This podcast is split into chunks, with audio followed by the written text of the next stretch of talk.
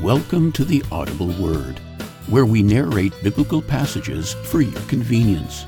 However, we would also like to encourage you to embark on your own journey by reading the Word of God and discovering what God wants to say to you. Well, with that said, let's get started with today's reading found in Romans chapter twelve, verses three to eight.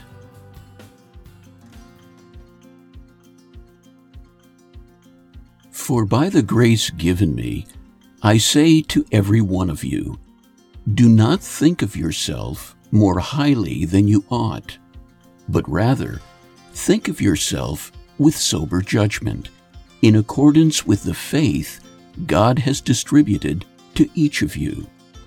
For just as each of us has one body with many members, and these members do not all have the same function, so in Christ we, though many, form one body, and each member belongs to all the others.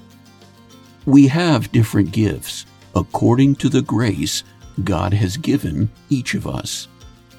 If your gift is prophesying, then prophesy in accordance with your faith.